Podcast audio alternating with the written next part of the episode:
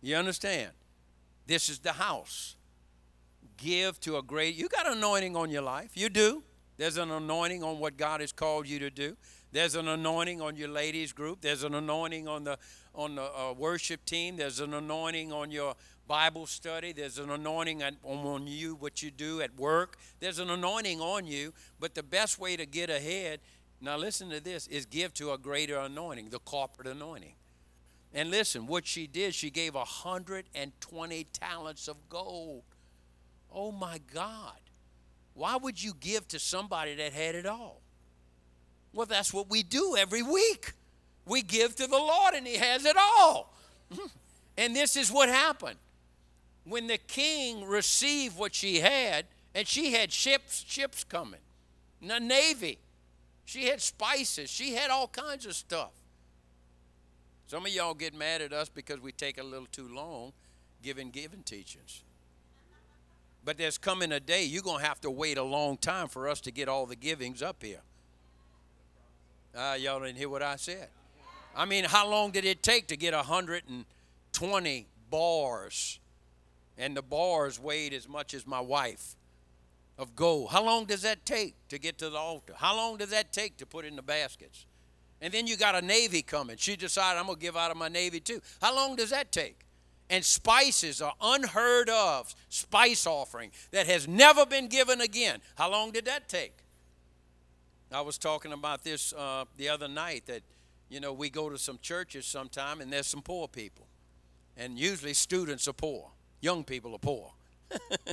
because they spend all the allowance that their parents give them on Xboxes and everything else, and they're not taught how to give, and so they end up in a place with no money. But these students that are being turned on to God, what they do when they come in church, they give something. They will take their shoes off and leave them on the altar and not go pick them up. They'll take jackets off, they'll take belts off, they'll leave their rings, and they'll leave their jewelry but they just want to give because they understand reciprocity. They understand that it's better to give than to receive. And so, Queen Sheba, she just gave this humongous offering. And, and then what, the, what does the king do? He starts giving back to her. This an extravagant amount. It's like, when are you going to stop all of this giving back and forth to each other. And so, and then some other people in her country heard about the giving. I don't know if they had iPhones, how that went back then, but they must have had a real fast runner. But people caught wind that she gave, so now other people are giving. They want to give to the king that they hadn't even met yet. And so sometimes when we give big, we spark other people to give. Y'all understand? When we give, somebody say, I'm going to give big today. You're not giving big. You're not. I'm going to give big today. I told the church Wednesday night, my wife gave all our money away last place we went to. Gave it all away. I didn't even have food to eat. I said, Sue, we got something to eat? She said, nope. She, I said, well, let's go get something. She said, we don't have no money. I can't even buy groceries. You know, sometimes you just need to empty things. Sometimes you just need to give it away and trust the Lord. See how that feels. I'm telling you, I said, What do we have to eat? She said, Nothing. I said, Well, let's go to Walmart. I don't go to Walmart, but let's go to Walmart. And she said, I don't have no money. I said, You gave it all away. She gave it all away. Now, we could go dig up someone in, in some account somewhere, but as far as the checking account and money at our, just right there with it, we have nothing. So I lost a couple of pounds.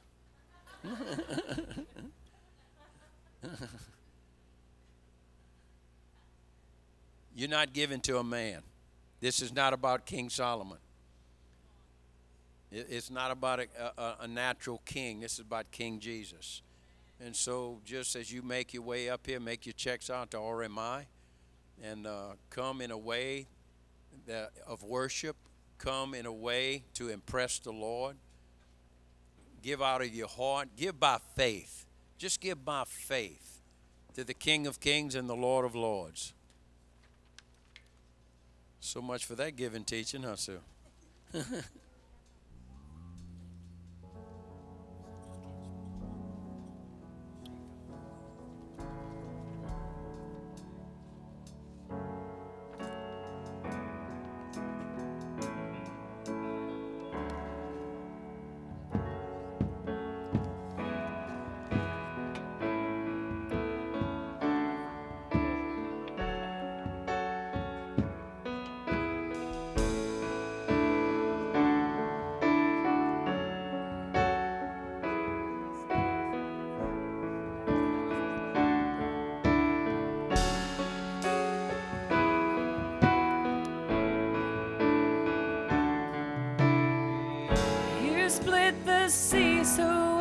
could walk right through it. You bound my fear with perfect love.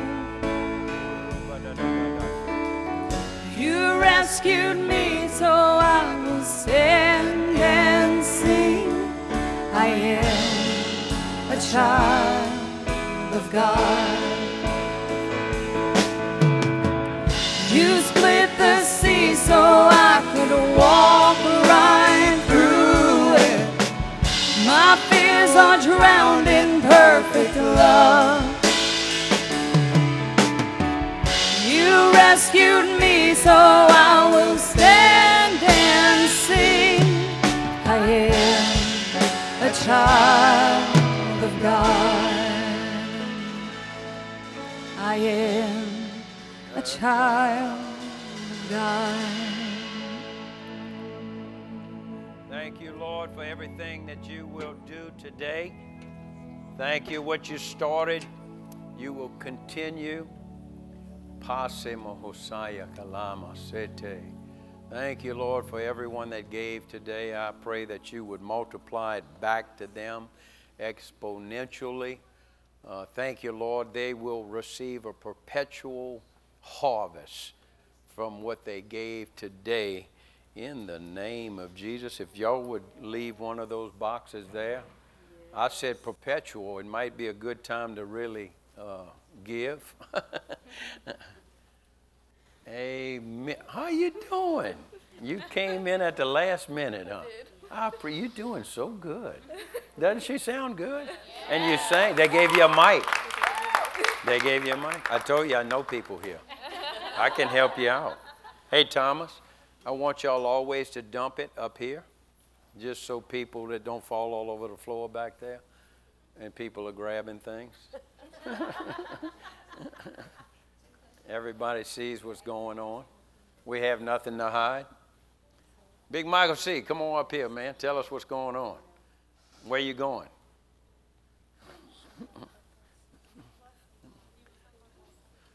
Praise the Lord. glory be to God. Amen. Well, I'm excited. We're heading back to a place that put the fear of God in me. what can I tell you? The first time I was on my way to India, Pastor, I was in a plane. It was uh, 12 years ago. And uh, something just kind of came over me while I was on the plane, and I was right before the international date line. And uh, I put the credit card in the phone and I called my house and I said, honey, Wow, What- what's where going on? I know where you're going. and my wife was just as calm and it's just as peaceful as she could be. And I said, What's all that noise in the background, honey? My wife had hemorrhaged in my home with her baby.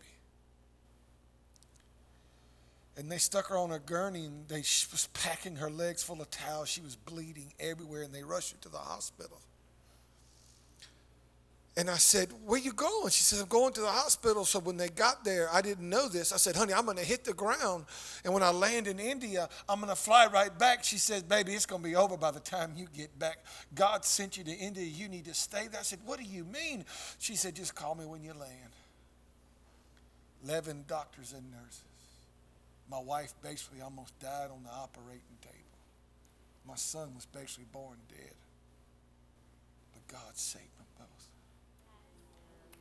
The doctor came out. I don't know why. I don't know why this hit me, but the doctor came out, and they said, "If you know how to pray, you need to pray now." And they said, "What do you mean?" They said, "We're not fighting for the baby's life. We're fighting for the mama and the baby." And they ordered three and a half units of blood. And my brother Tony just went off screaming and crying out to God. And everybody hit their knees. And Tony just got angry and started screaming to God, God, you can't let my sister-in-law die. I know what happened. The doctor said she don't know what happened, but all the vital signs turned straight up. All the blood reappeared in her body, and they both living today. so I'm standing, years later, I'm standing in Stephen Nico's house. Four hours I'm on the computer trying to rebook a ticket back to India and I can't do it, man. I'm on the computer. I just I just can't do it. Man, I'm standing there. And when I hit that button for enter to go back to India years ago, literally my body was drenched in total sweat. It's like perspiration shot out of my body, and I looked like I stepped out the shower. Now we're on our way Here back to go. India. and I'm believing God for an amazing things. Amen. Well, Lord, we thank you. Uh, this will be a trip to talk about. Thank you for protection. Thank you for the anointing on Michael's life. Thank you for favor wherever he goes. Uh, thank you for hearts to be receptive, ears to hear, and eyes to see the miraculous move. Lord, I know what you've done with Mike on the mission field. He got ministered to on the mission field. He's got uh, growth, deliverance, set free in areas on the mission free field. And so, Lord, I thank you that this time when he goes back, he's bringing what he received. And uh, thank you for the seed of God's word locked and planted in his heart, that when he speaks, it'll be the oracles of God. I thank you for a gentleness. I thank you that his gentleness will be known to all men. I thank you that the anointing will open the doors, great doors, effective doors, just for him to spread the gospel in the name of Jesus. I don't know, I just see this, but I see you contacting people in the nations that, again, you will see back here.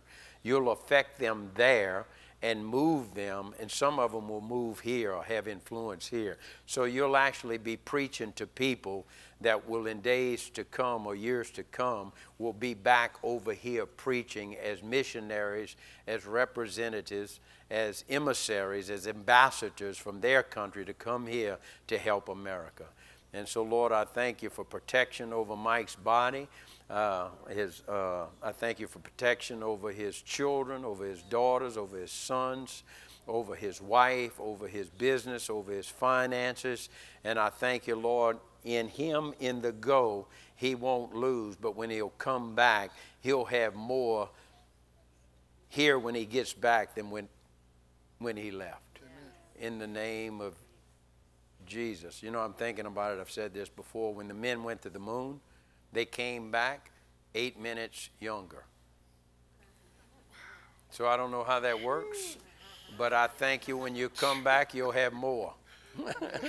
I thank you, you won't lose time, you'll gain time. I thank you, you won't lose finances, it won't be spent, you'll receive when you come back. And so you'll have more when you come back than when you left. In Jesus, I thank you that things that are not in line will be in line. Things that are out of order will be in order when you come back. Thank you, Lord. Thank you, Jesus. I thank you, Lord, this is just not a little courtesy prayer.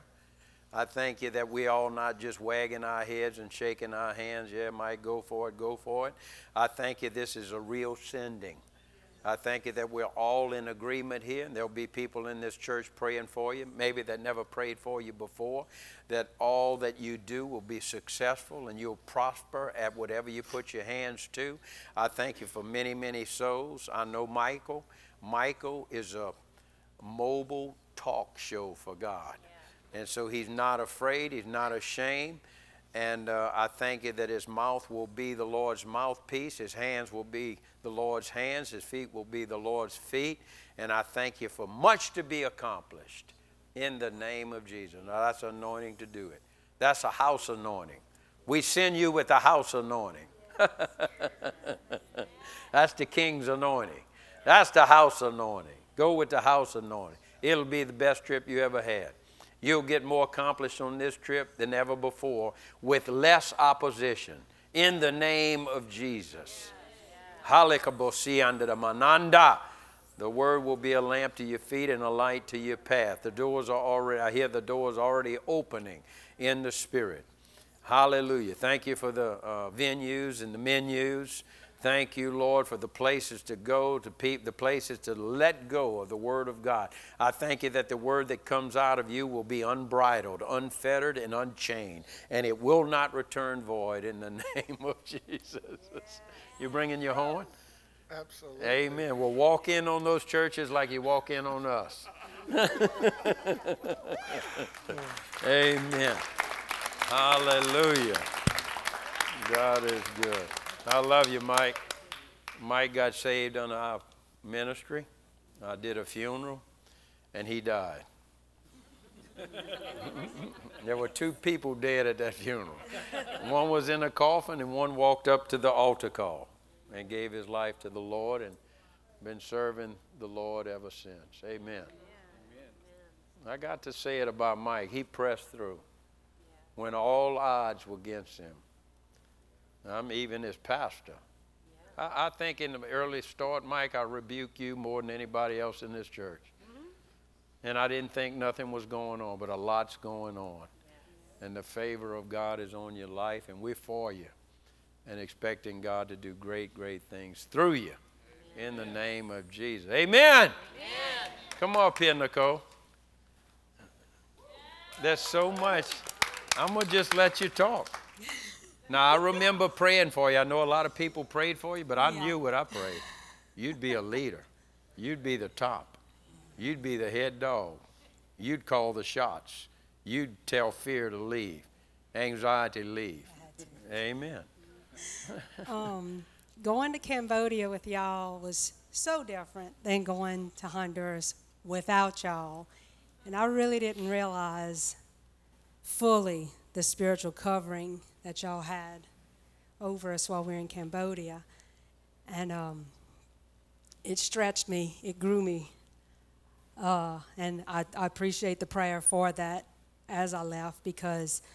And where'd you go? Honduras. Yeah. Yeah. Um, it was with a group of orthodontist, dentist, my dentist, and um, a physician and we go. We went to Guaimaca, which is about an hour and a half outside of Tegucigalpa, which is the capital, and um, they uh, the sister there. It's a, it's a Catholic nun that runs a school and a clinic. The education in that area for girls only goes to like age 12 and so this nun was sent there. She's um, originally from, from Colombia. She was sent there 18 years ago, and her vision was to open a school for girls to be able to continue education through 12th grade and with the opportunity to go to university, to be able to be productive members, you know, in their society to help their people.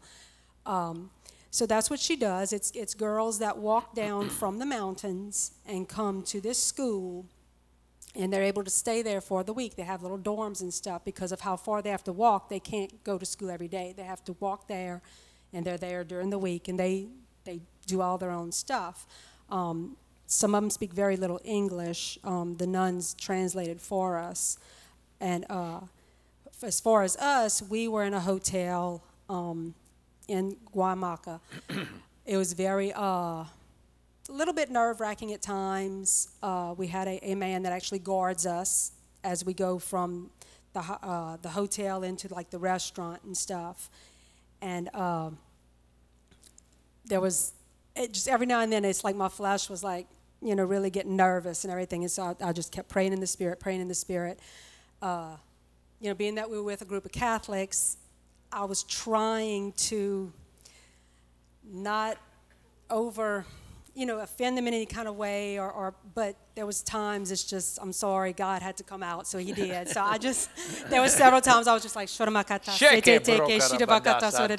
That's your lifeline. Like, I was like, God, if they think I'm weird, they think I'm weird, you know. Um, however, one lady in our group, she, when she would see me and Kathy doing that, she would just smile and everything. Well, she came to us one day and told us, she said, I have a friend who, uh, whose husband has been battling cancer. And uh, he, they got rid of it, but he's been having some tests, and things are, you know, starting to look suspicious. So he needs to go to an MRI, you know, get an MRI done. So, um, you know, if y'all could just be in prayer and everything. And I looked at Kathy and I said, "We're praying now." So I, we grabbed her hand, and again, I'm, i mean, when I'm, when I'm, praying for somebody, this, I'm going to pray in the Spirit. So I just, Lord, we just thank you for Jay. It's a man named Jay, which thought about Jay Trago with the healing. And so, uh, so we just prayed. I prayed that, that his MRI was going to show clear that, you know, Lord, you are our great physician. And I can't remember everything I said, and I just and I was just praying and praying. And, And then, um, and I looked at the lady's face, and she was just like, you know. So she, um, anytime she would see Kathy and I pray, if we were praying for a situation or whatever, I could just see her lighten up. So even though she's Catholic, I can see she's hungry. So Kathy and I will be just talking with her and just keep. Well, at one point, we were in, in one of the airports, and she got a text, and her eyes just lit up, and she looked at Kathy and I, and she's, she held us uh, the phone, and the phone was from the wife, and she said, the MRI was completely clear. He is cancer free. and the lady looked at Kathy and I and she said, It's because y'all prayed. And I said, No, it's because he's the great healer. He can do this. You know, he, this is what he does. And so she was really touched. And then uh, our, our, after we did, each day we would do uh, dental work, and the physician that was with us would see kids and stuff. And um, there was so many things I wanted to say, but them not speaking English, me not speaking Spanish was just, you know, I kept praying for people just as we go. Um, we were supposed to drive back to Tegucigalpa Friday morning to catch um, our plane, but over there, the government is trying to privatize healthcare and education. The teachers had been striking, but there hadn't been any violence or protest or anything beforehand, or Sister Maria would have told us, don't come. While we were there, it shifted into some protesting and some violence. So she said, okay, we're going to have to drive back to Tegucigalpa Thursday evening because we want to try to get y'all as close to the airport as possible. So when we drove in, we started noticing all of the businesses close to the airport, especially American businesses, you know, Popeyes, Pizza Hut, stuff like that. All the windows had been busted out. There was uh, some people had gotten injured and things like that. So we were, of course, getting a little, you know, a little nervous, a little antsy, and you know, my flesh was starting to get out. I'm like, no, no, Lord, you, you are going to protect me through this. I know I have people praying. I know you have a hedge of protection around me, and uh, you know, Kathy and I would pray and everything. So we, uh, we had a restaurant right on the, you know, pretty close to where we were. It was Denny's, and so we were going to go eat at Denny's. And there was an armed guard at our hotel, and he kind of watched us go to Denny's. So we ate at Denny's. We, uh, well, actually, before we went to Denny's, a lady was walking up the steps, and she looked at us and she said, "Y'all are missionaries from America, right?" And we said, "Yes, ma'am." And she said, "Um, oh, your, your flight was delayed today as well because they closed the airport. And we were like, no, we're flying out tomorrow. What do you mean they closed the airport? And she said, oh, yeah. She said they came in and they threw uh, tear gas bombs at us. And she said, as a matter of fact, the gas made me faint. And so we were like, uh, okay. And again, I mean, I just had to start praying again because it was the, you know, I didn't want fear to take over. Um, and she said, tomorrow's going to be good because the president now ordered protection at the airport. So immediately I felt the Holy Spirit say, I got this. You know, this happened today for protection for you tomorrow. So I was like, thank you, God. So then she says, I know a, a driver, I know a personal taxi driver here. He's bringing me to the airport at 5.30. I'm going to get him to come back for you at 6.30 because we were actually going to be walking to the airport because sister didn't know anybody that she could trust with us. So, well, one of the doctors out with us, he said, I don't think that was co- coincidence that we ran into her. And I said, well, it wasn't. It was divine intervention. I said, God sent that lady to us to give us this ride to the airport. So we got to the airport, and as the president had ordered, all the militia was there, full riot gear. You know, that was a little intimidating, but we were able to get into the airport behind security. As we were in the airport safe, back out in town, the riots were starting again. They burned the Denny's that we ate at the, the night before. They set fire to the entryway of the U.S. Embassy. Yeah, so it was a it was a little intense, but we um, we kept praying, and you know we just we flew out of there, and when we got to Houston, the the weather had us reroute, so we ended up missing our flight. We had to go to San Antonio to refuel to go north to go into Houston, and I just you know I was like, hey, it is what it is. In in the natural, it doesn't look good, but I know we don't know what God could have saved us from in that situation. the lady again that was so excited about us praying and everything, she came over to us and she said, Well, all this going on and you're still just smiling? And I said, Well, yes, ma'am. I said, I got Jesus. I'm good, you know. And she was just like, so then she said, uh, Kathy says, Well, you know, we're, we are to trust in the Lord and lean not on our own understanding. And the lady's face just dropped and she said, Somebody just sent me that scripture. and it's like, Well, yeah, that's the Holy Spirit, you know. And uh, so I was able to talk to these a lot, you know, these Catholics and keep assuring them that God's hand was in all of this. The window the window of safety for us to get after that, you know, to us to arrive there after those protests had stopped, and then to get out of the country before all the other, you know, protests. Even in the hotel that we stayed at in Tegucigalpa, even though it was um, a Buddhist, mm-hmm. even though it said Hotel America, they had a Buddha on the counter and they had a shrine on the wall, very much like mm-hmm. the ones we mm-hmm. saw in Cambodia. When we were fixing to leave, of course, I don't speak Spanish, but I knew the tune. So when y'all sang Waymaker this morning, I thought, really, God? because it was da da da. Da, da, da, da, da. Like I said, I don't know Spanish. And I just looked at Kathy and I was like, Waymaker. They're playing Waymaker. This is a Buddhist hotel, and they're playing Waymaker. I was like, oh God, you are so good. Amen. But that's just, um, I, it was really amazing to see God's hand, and, and I mean, there was other testimonies as well, but that was just, Amen. for me, that was such a strong, you know, without y'all being there. Like I said, without that, without under being y'all's, under y'all's spiritual covering there, it was really, uh, it was amazing. So thank you for everybody who prayed. I'm back safe. You're back safe. Your husband has you. And Mike, you'll be safe too. Nothing will pierce your body in any kind of way. In the name of Jesus uh, real quick. Could you put that first scripture up? Who's that back there, John?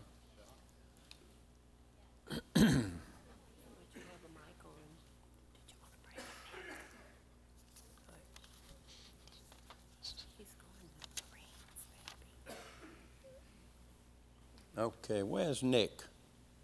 Nick? Nick. Where's Nick? Nick. Nick's going to the military. We want to pray for you. Stand right there. Right there. When you're leaving. Lord, we just pray for Nick. Thank you, Lord, for protection on his life. Thank you that his body was built to be a Marine, Lord. I thank you that he'll get the best of everybody there. I thank you that he'll get the attention he needs, the favor that he needs. And I thank you, Lord, he won't be low ranked, but high ranked. And I thank you, even through the, the basic training, nothing by any means will harm his body. There won't be any kind of lateral um, harm come to him from an, another Marine, a, associate. I thank you, Lord, in everything that he does, he'll have a hedge of protection around his body. Yes. And I thank you, Lord, you open up his mouth and bring the scriptures, the scriptures that make us wise, make them come out of his mouth to the people that he's around. In Jesus' name. Amen. Uh, where's the bulletin, sir? I told y'all we had a lot of things to do. Uh, we know this scripture. Uh, the, the, translation that we usually uh, quote is, you know, people perish for lack of wisdom. In the NIV, it says, where there is. That's really not in the original. Where there is, it's just in there for us to maybe better understand it. It really says, no revelation, the people cast off restraint. In other words, with no revelation, with no gospel. I just talked about it with our own government. There's not a gospel in the government, there's no restraint. Pretty much anything goes. And so people without a revelation, they cast off the restraint. But blessed is he who keeps the law. Now let's look at it in the message version. It says again, if people can't see what God is doing, they stumble. If you don't know what God's up to, you, you understand, you, you're going to just be walking aimlessly through life if you don't know what God is up to, if you don't know His will, if you don't know His truth, if you don't have a personal, everyday relationship with Him, you're going to find in life you're just walking around basically with no purpose, no fulfillment. But with revelation, you understand that keeps us focused. So it says if people can't see what God is doing, they stumble. And they really stumble upon themselves, all over themselves. But when they attend to what He reveals, they are blessed. So, who wants to be blessed? Well, you need to hear from the Lord. And when you hear from the Lord, that's the vision, whether it's from whether it's for your family, your business, your ministry, a direction. When you hear from the Lord, you understand that is the blessing. And of course, something will materialize because once you put your feet and your hands to it, uh, God will bless what you do with what you heard. Y'all with me? And so I started thinking about vision. So, briefly, I want to talk about the vision for this church because I feel like uh, we have been in a season, maybe for the last couple of years, of, of the vision has just not been caught in this church. And so when people don't catch, the vision, they have their own mindset, they have their own concept, they have their own way of just like figuring out things the best they know how to do something for God. Y'all with me? And so we need a concise vision here. And if you can't connect to the vision, we won't connect with you. It's just like you just won't be with us. You just won't be here.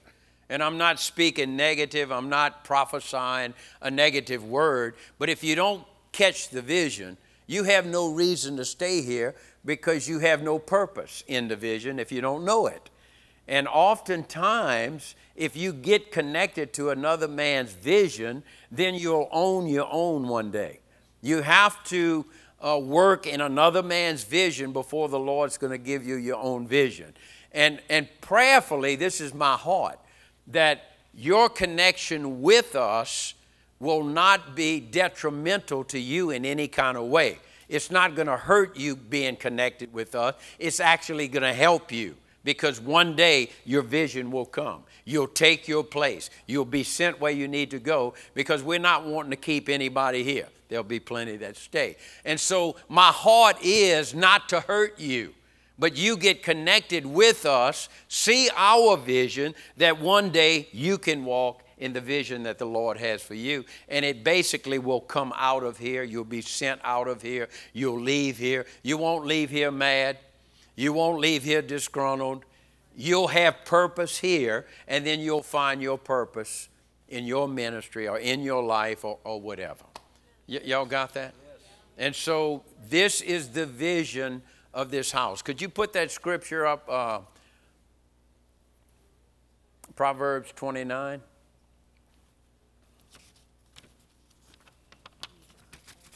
Proverbs 29. No, Proverbs 11 29.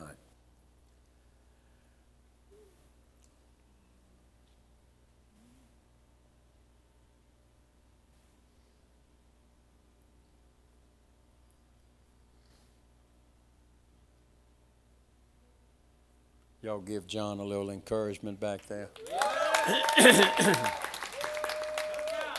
he who troubles his own house will inherit the wind. so we have to get our households in order. okay? Yes. And the fool will be servant to the wise of heart. Next verse. Now, this is it. The fruit of the righteous is a tree of life, and he who wins souls is wise. So if you connect the dots in this scripture, the fruit of the righteousness of the righteous is winning souls. That's the fruit of the righteous. You, you can say what you want. There's a lot of things come through righteousness. There's a lot of benefits that we have, but the true fruit of righteousness is that you win souls. Another translation says you save lives. That's what it means. To win a soul is to save a life. To win a soul is to save a life. To win a soul to Jesus Christ is to save a life. I'm going to say it again. To win a soul is to save a life. And I'm going to tell you, I said this before, but in 2015, 2016, and 2017, I had more purpose in my heart than I've ever had in all the ministry days of past. I had more fulfillment, more was accomplished because we were all about saving souls. And for the last year, not a whole lot's been going on. I take full responsibility for it. I know there's people out there witnessing, but it's not like it used to be. We've all gotten a little dull.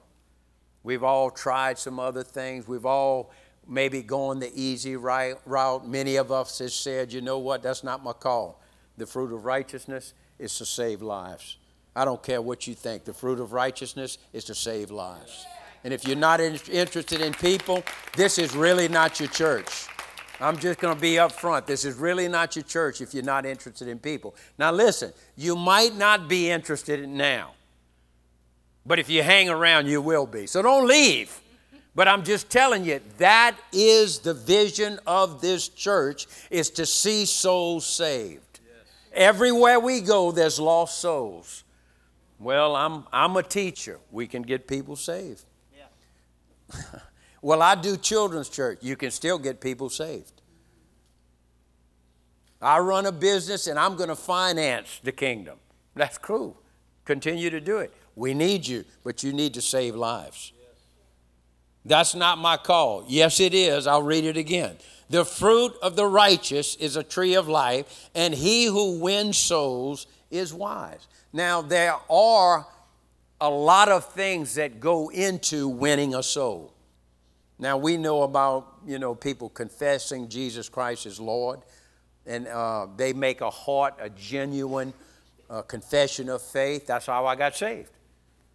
My soul was saved. Some, somebody was concerned about my life, so they witnessed to me. They presented the gospel to me. Many presented it. I even said yes to some things, but it never got in my heart. But I'm thankful they were planting that seed. Yeah. And one day, one day, people, Christians, reap my life into the kingdom of God. My soul was saved. My life was saved. Because my life was saved, my marriage was saved. Because my marriage was saved, my children got saved. Because my children got saved, my grandchildren are saved. And we're all serving the Lord. Come on. so we're all about saving lives. We're not a program church. We're not a humanitarian church. We will give alms, we will feed the poor, but we're going to preach the gospel. That's what we're going to do. We're going to preach the gospel. A life without the gospel is dead. A government without the gospel is broke and can't be fixed. A marriage without a gospel, at best, is a good relationship. It takes the gospel to put things right. And so we all got to be in. And so this is what I'm doing. Every bulletin is going to have the script in it. Well, I don't like the script. Well, what do you do? Just get it in your heart. And I'm telling you, there's people everywhere waiting for you, waiting for you to present them the gospel. And so you need to become skilled at winning souls. It's not hit and miss. You got a strategy. And this is the outline. You will you can tear this off. Look at here. Every every week you come to the main event and there's a script and it's for somebody. It is for somebody. Get it in your heart and be looking for that person. I cranked up my Bible school students yesterday. That first thing I did, I said, Y'all, listen, if you can't be hot where you are, you'll never be hot. You want a ministry? If you can't be hot on the streets, if you can't be hot in your workplace, if you can't be hot with your own family, don't even think about the Lord giving you anything else. You got to be hot wherever you drop. You just got to be hot. See how quiet it is? Just quiet. Uh, we should always just be like lurking. I'm telling you, I'm praying. I'm praying for souls. And you say, well, Pastor, we got so many people saved in those years. Where are they? You know what? Those naysayers came along and started speaking in my head, so I dropped it all. And people came around saying there's a better way. There's not a better way. Present Jesus Christ alive to whoever you run into. That's the way you do it. Be gentle, be polite, be respectful, but offer them salvation. Come on, somebody. Now, you can use your power gifts, you can use your gifts, you can do whatever you want, but come to the place that you offer them what Jesus paid for. Y'all, real quiet. And I'm cranking up. What? I know, Sue. That's good. Sue, she was the first one to get cranked up in the school. Went straight to Walmart. Lord, where, where is she? Where's that lady? Well, I mean, she's lurking. She's like a lizard on a branch with her, her thing on. so we need to talk about it.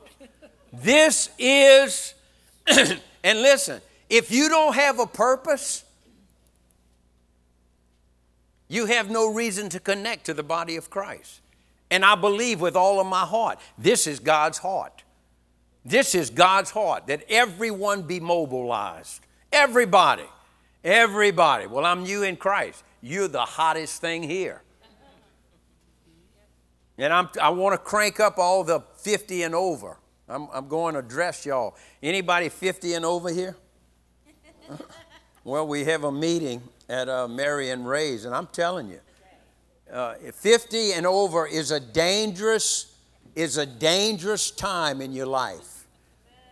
You know why? Because you're getting a little older, and things become common, and you getting to be a little comfortable. And let me tell you this: all through the Bible, old people backslid.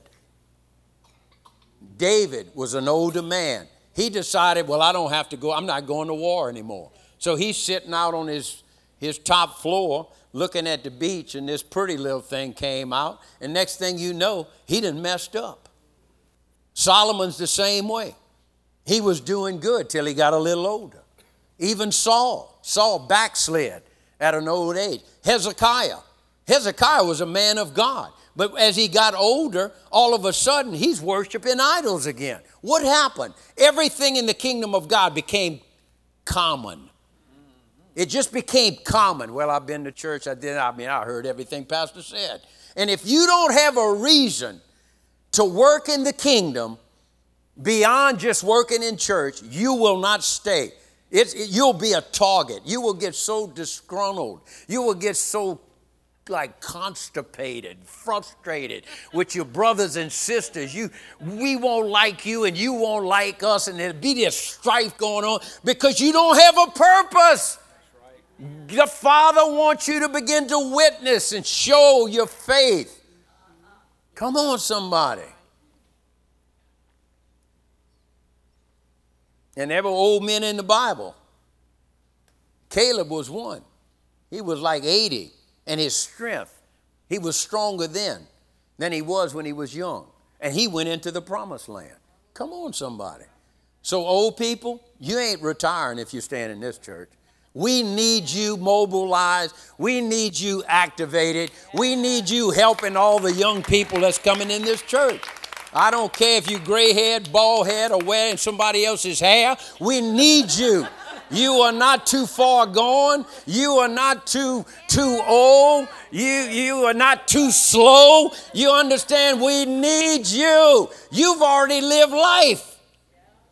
You've accomplished some things. You've learned some areas and, and you know how not to fail in some areas. So you can teach it to the young people. We need you. We need the gray, gray-headed people. So that's that group of people. Then there's a group, you know, you know, the 30s people.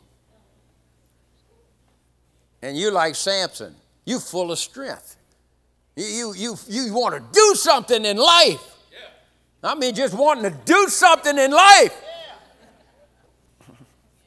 But this is what, what happens. When you like 30, you know what you're dealing with? Family matters. You know, it's, it's just you, you fighting. That's what happened to Samson.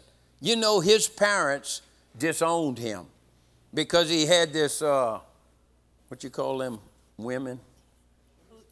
Them, he had a hoochie mama.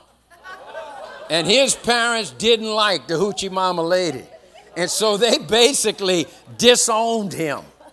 And they threw him to the side. And it kind of wrecked his life.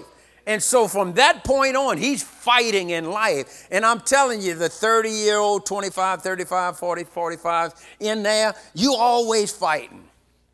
You know, you, you're trying to make enough money to keep your head above water. You got like four kids. Two of them are rebellious. The other ones don't even talk. You understand? You some of you have them in diapers and you can't wait to get them out of diapers. But when you get them out of diapers, now they're running around and you got to buy them toys. And now they're going in school and then you got to deal with school. And now you're so insecure and, and can't be dependent on God. So you put them in piano, baseball, softball, hockey, gymnastic, because you're trying to fulfill your life, what you didn't get in your life, and you're shoving it all on your children, and you're so busy, you don't even have time for God. And so it's a constant fight. It's a constant fight. When you're that age, too, you're still trying to run from some youthful lust. You're still battling. It's just it's a fight. I was that old, I know. You got to fight with your boss. You gotta, you gotta, you just all this stuff. You got school, and then you get out, get them out of college, and now it's out of high school. Now it's college, and it's just now you know that you had to buy them a bike. Now you gotta buy them a car. You gotta buy them insurance, and you can't just buy them a whoop-de-doop. They gotta have a two-door with a slanted glass, and it just fight, fight, fight, fight, fight, fight. Ah! Anybody like that? And then you think your kids are crazy. You think they're crazy. You want to beat them sometime, but it's a fight. It's a fight. It's a fight. It's a fight. It's just always a fight. It's a fight. But Jacob was a type of the old man. Jacob lost his dream. Old people, don't lose your dream. Don't lose your dream. Jacob lost his son Joseph, lost his dream. He thought he was dead. And some of you older people, you think you're dead. You ain't dead. The rest of your life is going to be better than the beginning of your life. You got to kind of have an attitude and get up off of your horse. Come on, man. You got to get with us. You got to stay in the game. Don't leave. Don't bow out. Don't quit. Don't look at things as common. You got to get in here. And I'm telling you, one day Jacob was down. He even talked about it. Ain't nothing going right. I mean, I lost my son, and then I got all my other sons lost in Egypt, and I'm all by myself here. And then one day he saw wagons coming down the road. And it was Joseph. Joseph sent these wagons. And all of a sudden, the Bible says his spirit was revived at an old age. His eyes were getting dim, but all of a sudden his spirit was revived. Same thing happened to Samson. You know, I mean, he's in a constant fight. He found his, his mother in law's jawbone one day. I mean, a donkey's jawbone one day. And he took that mother, I mean, that donkey jawbone, and he started whirling it because he was frustrated with the Philistines. And I'm telling you, in a matter of hours, he killed a thousand, a thousand a thousand Philistines. And when he was finished, he was like,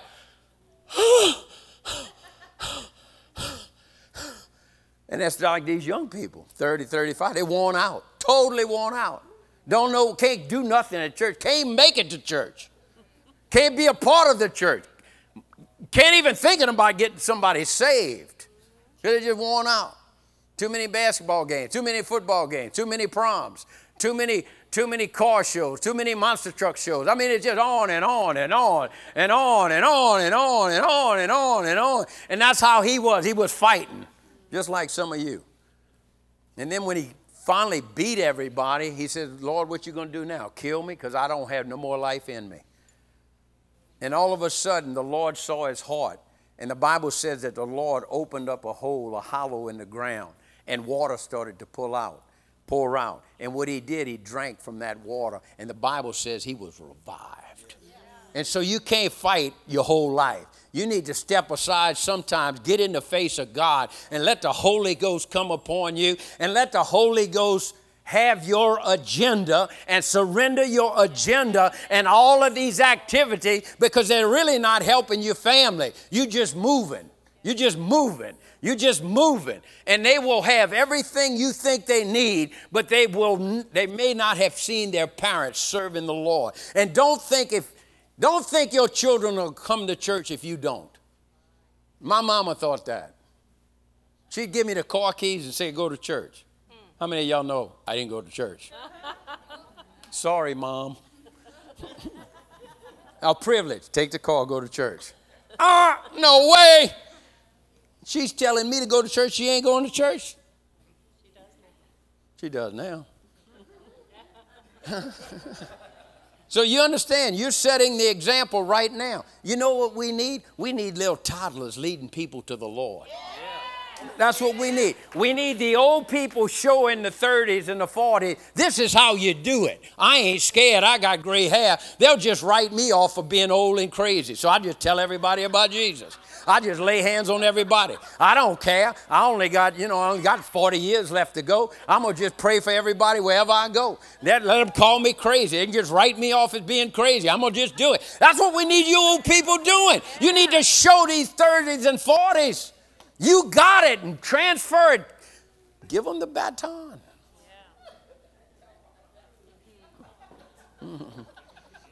Somebody say revival. And everybody's saying, next generation. It's the next generation. The next generation gonna take over. I know if they know it ain't gonna be the next generation. It's gonna be this generation helping the next generation. They ain't gonna do nothing without us. You understand? So gray head, bald head, no hair, somebody else's hair. Get busy. It's all about souls.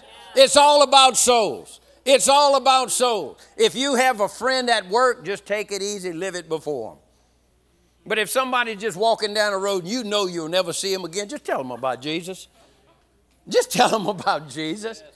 I'm telling you, wherever the gospel is not, there's not going to be prosperity. Wherever the gospel is not, the devil's going to have his hands in it.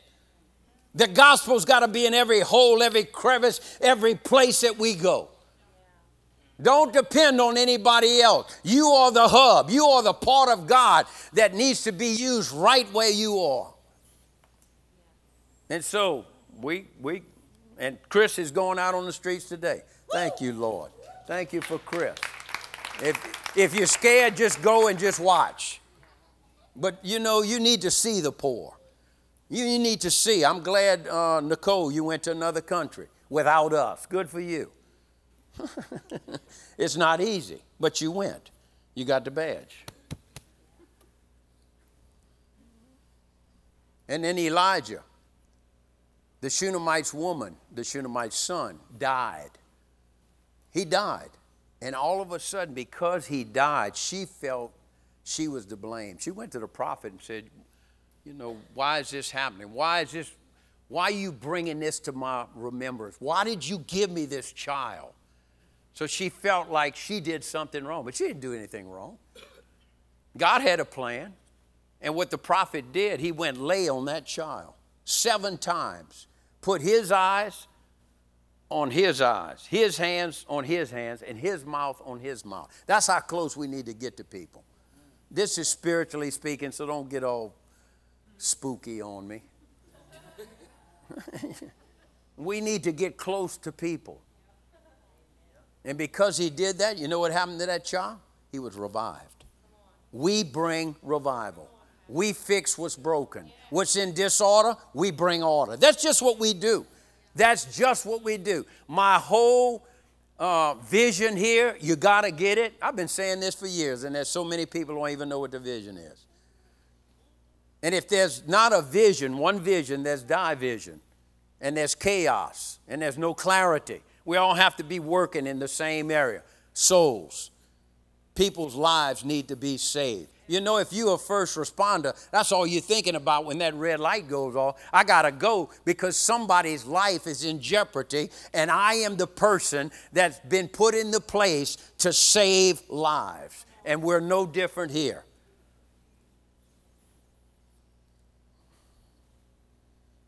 Life matters. I think soul winning is worship to God. It's worship to God.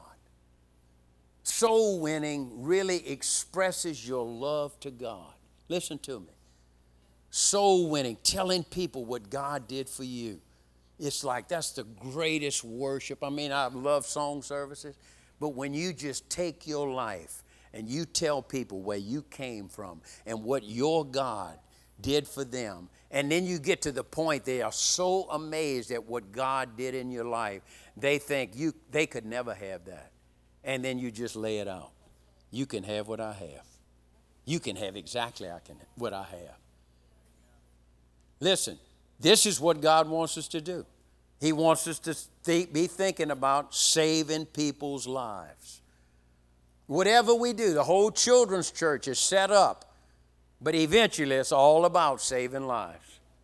Any feeding program that we have, we'll feed them. It'll cost a lot of money, but eventually, it's all about saving lives. Any Bible study, it's, it's all a Bible study, it's all good, but it's all about saving lives. Whatever we do, the bottom line, the common denominator with all of us is let's, Lord, give me the opportunity to tell them about you.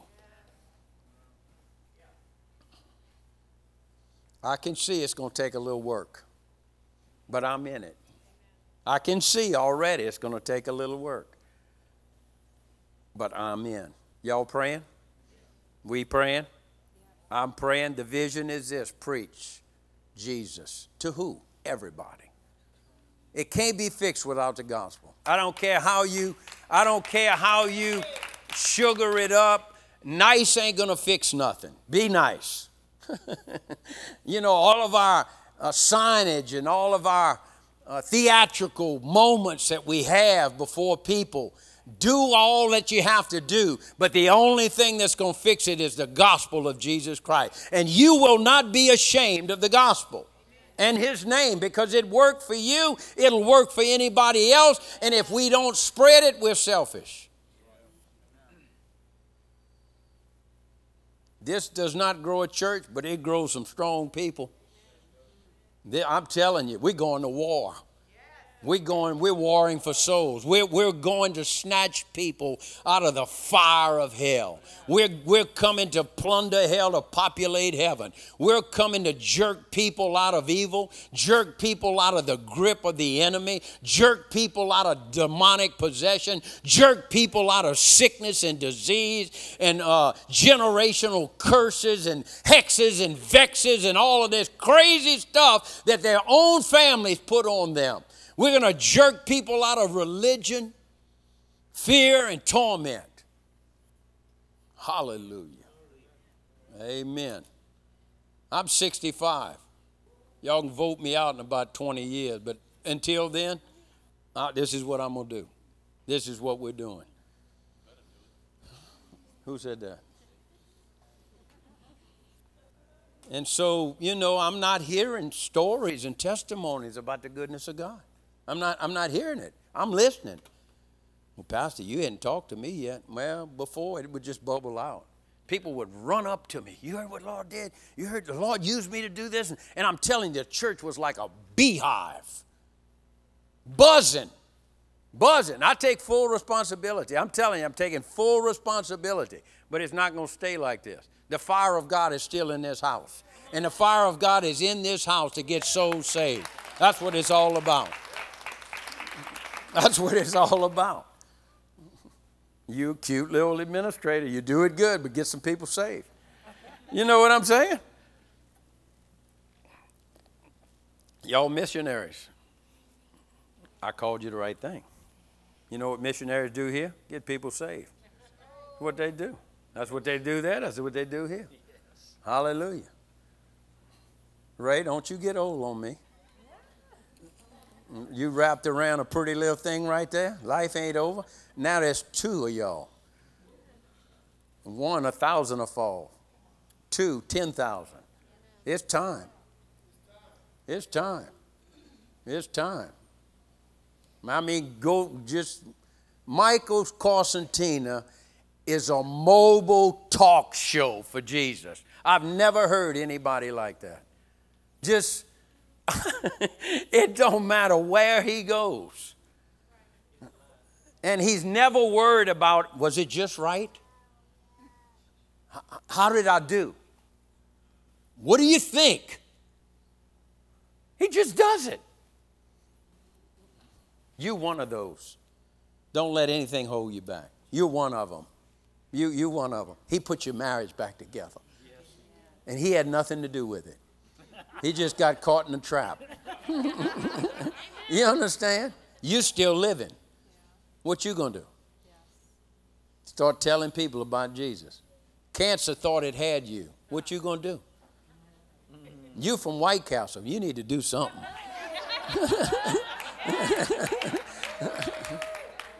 Terry, the Lord has brought you out.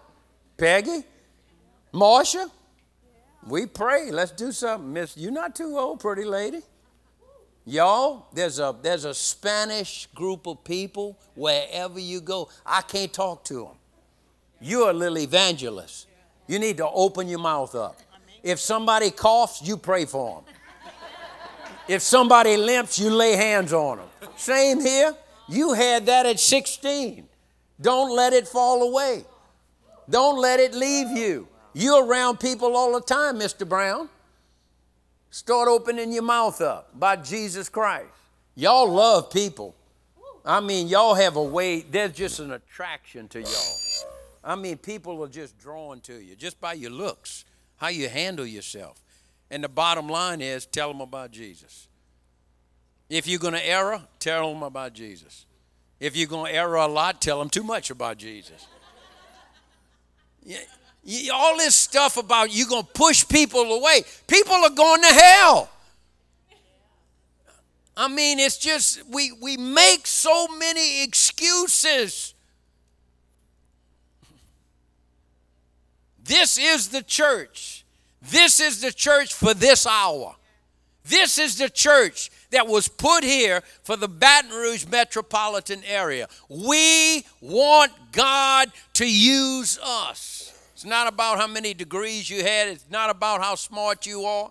It's not about who you came from or what your last name is. It's about the one that bought you with the price of his life and gave you life when you didn't have any life and took you up out of the miry clay and set your feet that you can begin now to do something big for him. We owe it to him.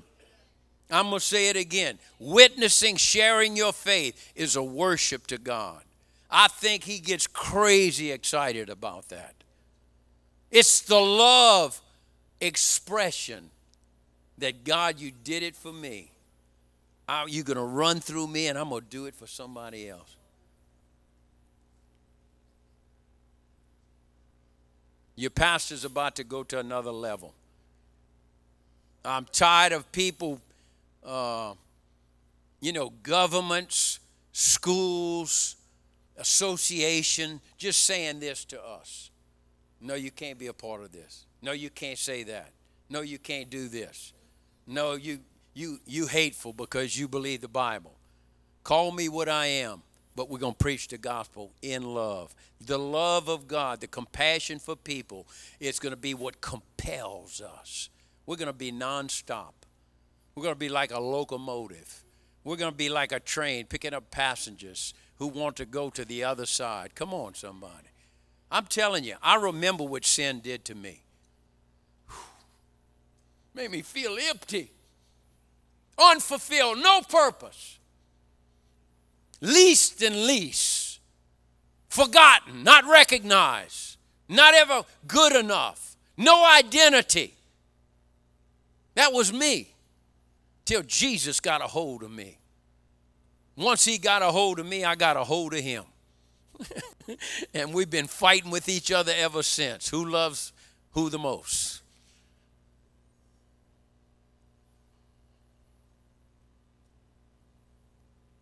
How many minutes we talk on the phone just nonsense or business, and the word Jesus never comes up? Listen, don't get all excited about talking to each other about Jesus. That's easy. Your, your brother and sister got Jesus. Now we will continue to encourage each other, iron sharpens iron, but I'm talking about preach to the crowds so we can get them in here. Well, Pastor, we did that and they're not in here. We're going to go at it again. We're going to go at it again. I'm telling you, we got so blessed from those three years. This has never ever happened to me in the 30 years I've been saved. We just started going for souls. And all of a sudden, somebody says, That church is hot. And so they just joined with us and just dumped all kinds of funds in this whole Baton Rouge area. That's our heart. And they just it, they just associated with us. And we made a mark. And we are known. I'm just talking about church. And there's plenty churches like us. We're not the only one. But we made a mark. We made an impression. And people know that we're not going anywhere. We are here to stay. And it all came from getting focused. I'm telling you, you will walk aimlessly. You will never grow. You will just be frustrated you will be this lukewarm Christian if you don't get the heart of the Father. And I'm telling you, if you're getting with God, if you're getting with God through the name of Jesus, via the Holy Spirit, the Father's going to talk to you about souls. And that's why I'm concerned about this church sometimes. That if you're with the Father, He's wanting souls. It's not a one way street with just us. He wants to work to us, in us, for us, through us. That is his heart. That's why he sent his son. And so I know if you meet face to face with God, He's going to mess you up. Because He's going to have you with a heart to save lives. He didn't send His Son here just to send His Son here. His Son reaped a harvest and we are part of the fruit of that harvest. I didn't read the scripture, but I'm going to talk about it. Joel prophesied about a spirit that would be poured out. And then once the spirit was poured out, Peter stood up with the 11 and he started preaching the same message of Joel. This is that that the prophet Joel talked about that in the last days then then Peter said, I will pour out of my spirit. The of was added. I don't know where all that is, is in the Greek or what, but it just caught my attention. In other words, the Spirit has already been poured out in you and I. Now, if you don't pour yourself out in somebody else, they'll never have what you have. So you're the little teacup that needs to be poured out. And if you don't pour out, people don't get. So this is the deal. What God poured out of, He poured into something. And what He poured into, now He wants to pour out of. Some of y'all will catch that in a couple of days. But He poured His Spirit out in you, and now by faith, He wants your voice to begin to be activated. He wants you mobilized and start telling people about the goodness of God. And it doesn't happen in the natural, it happens in the spirit. You have to have a heart for people going to hell. I can't give you that. You need to get in the face of the Father. Maybe some of y'all, maybe some people need to see hell. I, I pray you see hell before you see heaven. Because if you see heaven, then you, you know, it's all about us, about what we going to. But what about those that are not going? It's a hideous place. It's not a place of make believe. It will be eternal damnation. It will be everlasting torment. And you might say, well, how could my God does that? My God doesn't do that. People choose to go there because maybe they didn't accept what they heard. And so don't make somebody a candidate not to go to heaven. Don't look at anybody too hard. The worst one, the hardest one, the most difficult in your life, that's the one that needs Jesus the most. I can't help them. That's the one needs help. Oh, my ugly cousin, that's the one that needs help. Oh, my boss, he's so vile, he's a rank head. That's the one that needs Jesus. The worst ones are the ones you need to minister to. I mean, don't go to the other church when they come out of church, tell them about Jesus. That was a pastor's job. I mean, come on. Let's get our hands dirty. Who's ready to get their hands dirty? Can we get a head count to make sure everybody comes back next week? Listen, there's young people giving their little bodies away. Letting young men put their hands all over these young children because they hadn't got the concept of real purpose in life yet. And we got the goods in our hands and got the goods in our heart, and we're not saying anything. I'm telling you, you young people right now, don't let no man touch you. You, you are worth more than that. You are worth more than some young man telling you all of this filthy stuff. You walk away from them, spit in their face, and then call me if they give you trouble. You are, you are worth so much more than that. Don't you put up with that. It's just a lure. And of course, those little young men that are doing that, they need Jesus too. I had one come here the other night. He here today? I told him, You touch my granddaughter, I got five gallons of gasoline, and I will use it. I told him. He didn't come this morning. Did I, sir? Is he here? I hope he's here. Get the tape. Don't you touch what's mine.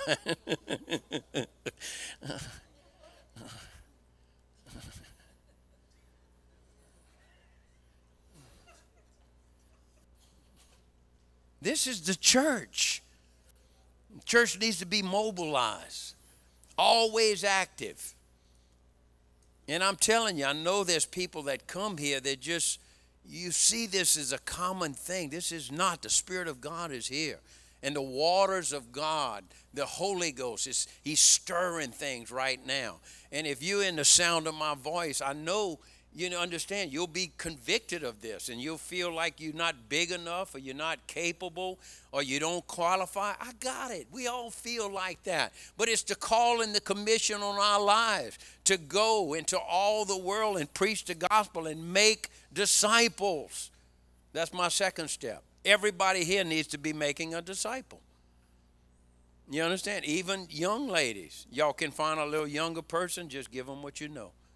Brennan, somebody that doesn't know what you know, start giving them what you know. It's discipleship. If you're not discipling, you're really not getting your, your hands dirty. Well, I just want to support the pastor.